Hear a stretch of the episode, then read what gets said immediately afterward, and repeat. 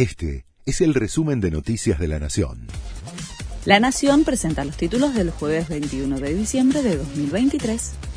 Javier Milei dispuso por decreto una masiva reforma de leyes y regulaciones económicas.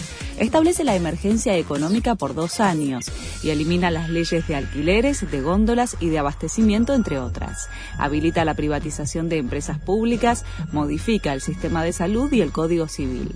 En el anuncio del presidente por cadena nacional, enumeró la modificación de 30 leyes, aunque el megadecreto tiene cerca de 300 disposiciones.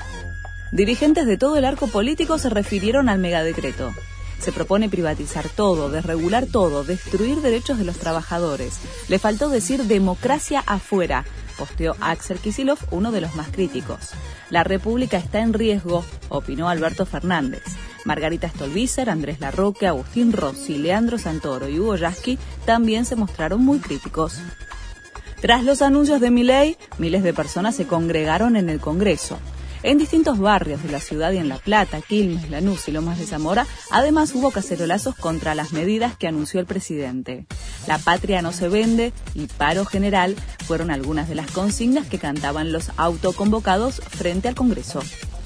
El megadecreto incorpora a las prepagas al régimen de obras sociales habilitan a las privadas a captar los aportes de los trabajadores directamente, sin pasar por la intermediación de la obra social. Los sindicatos anticipan que intentarán revertir la medida. Además, el presidente comunicó la eliminación de las restricciones de precios a la industria prepaga. El gobierno habilitó que los clubes de fútbol puedan convertirse en sociedades anónimas y ser vendidos. A través del megadecreto, el presidente estableció la posibilidad de que las instituciones deportivas dejen de ser sociedades sin fines de lucro y puedan ser dirigenciadas por inversores o accionistas.